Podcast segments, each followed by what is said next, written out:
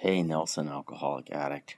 That's not my real name. That's a pretend name that I came up with here for my anonymous newsletter, LOL Sober. Uh, a few months ago, I was really bothered about something in my professional life, and I thought it wasn't a big deal. Um, you know, let me rephrase that actually. I, I decided it wasn't a big deal. I didn't share it with anybody in my sober network because it, I decided it, it was too small, too embarrassing for a 45 year old adult who's been sober as long as I have been. I just thought it was embarrassing that, that this was bothering me so much. It was really shaking me up. And I prayed about it, and um, I ended up remembering a lesson about humility that I had gotten. It was from about 10 years ago, and I really needed to remember it at that exact time. So I'll just tell you the story. Um, I went to a meeting at a treatment facility about a decade ago. There was probably 40 people there, and I'd say maybe 10 of those people, me included, um, had some sobriety and didn't live at the treatment facility. We were coming into the facility from the outside just for that meeting. And the other 30 or so people, they were all in treatment at that time. So this was this the crowd was predominantly people with three days sober, one day sober, ten days sober, maybe maybe a month sober at the most. Um, so the chairperson he started the meeting by announcing that he was there in place of the normal chairperson, Hank. Hank was not the real guy's real name. I'm using a fake name here. Um, but the replacement um, chairperson, he proceeded to tell the story of why Hank wasn't there. Hank, it turns out, had relapsed and was holed up in a motel near near this place, and you know he was there with other addicts, all drinking and doing meth and all sorts of crazy stuff.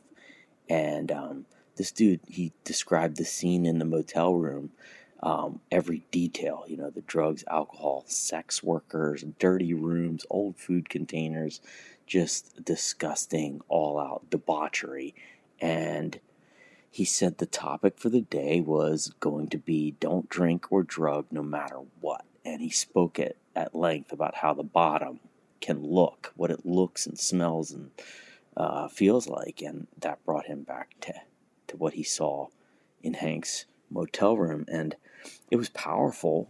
I'll tell you that much. It was powerful. And I was moved by the story. It was so vivid. But I I did, as he talked, I did feel like a little pang about somebody sharing someone else's relapse story, which, by the way, it's not like the relapse story was 10 years ago. It was like happening in the moment, and everybody in the room apparently knew this dude. And, um, but I didn't, so it moved me, it, it impacted me, and I, I didn't think much about it until he stopped speaking and he opened up the meeting to sharing from the group. And almost immediately, a dude raised his hand and he said he was celebrating 14 days sober. And everybody clapped for him. And when we got done clapping, he said he appreciated the speaker, but that he thought it was not cool to have put Hank's situation out there like that. Um, and he spoke for like maybe two more minutes or so. And he wasn't mean and he wasn't quite gentle, but he was he had a difficult message to put out there directly to the chairperson, and I I mean it was awkward. It was awkward. Um, and as he shared, I, I watched the speaker's face, this replacement chairperson who had quite a bit of sobriety, by the way. I watched his face to try to figure out like what's this dude thinking? What's he gonna say when this newcomer gets done sharing? And at the end, the speaker, um, he, he said, thanks for sharing and thank you very much. I, I need to really think about what you said because I think there's a good chance you're right. I'm going to pray on it and I'm going to try to explore what, what were my motives in sharing that story about Hank. And if I need to make amends, I will. I really, really appreciate you bringing that to my attention. And I think about that exchange a lot, especially when I have times that I'm thinking I'm too wise to be vulnerable anymore. You know, there were so many powerful things that happened in that exchange, and a lot of them involved humility. Um, one is just this newcomer who had who was fearless and he had tremendous clarity It didn't matter that he had 14 days. It sounded like somebody who had 50 years. And he called out somebody who had much more sober time. Um, and he wasn't mad about it. He was like very even keeled. And I thought that took um, quite a bit of humility because um, he clearly felt strongly about it, but he didn't really lay the smackdown on this dude.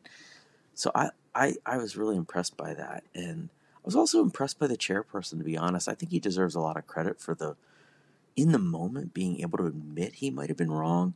Um, I still have the urge in these situations to just duck and cover during criticism. And then, like, I inevitably always try to defend myself. I don't pause to reflect upon what I'm getting called out for.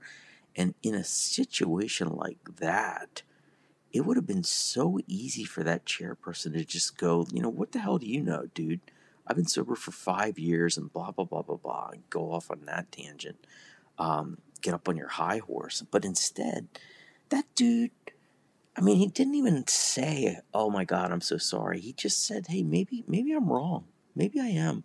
I'm going I'm to spend some time thinking, thinking about it, sitting with it. And, I never saw the chairperson again, but my feeling as I left that night was that he meant it, and he was probably to end up coming to the conclusion that it wasn't his place to air out Hank's business like that. And so I was thinking about thinking about the amount of humility shown by everybody involved that night, and could have really gotten ugly in that room. And I have to always remember that vulnerability isn't the same as weakness. I don't think I'm weak anymore, you know, and a part of that is because I've been vulnerable. You know, just, there's a there's a version of strength that comes from vulnerability in recovery that is just like unbelievable. Um, because one of the biggest mud puddles I step in on a regular basis is the thinking is thinking that like I'm too old with too much recovery time to be thrown off by so-called small things or I hear the term luxury problems a lot. You know, the truth is, if a luxury problem is causing you to think about drinking, or you don't drink but you act like you've you're drunk, that's not a luxury problem, man. That's just a problem. And you know, at the top of this written post, I found this meme um, of Leonardo DiCaprio. He's making a toast, and the words on the meme say, "I take great pride in humility." I, I take great pride in my humility. And as funny as that phrase is, it's kind of true for me. It's kind of like hilarious because it's so true. But the truth about great pride is that to take great pride in my humility, I got to share things, big, small, and everything in between um, when I get off the spiritual beam. Otherwise, you know, I'm going to end up just totally um, whacked out of my mind, which is what happens on a regular basis anyway. So, anyway, thanks for letting me share.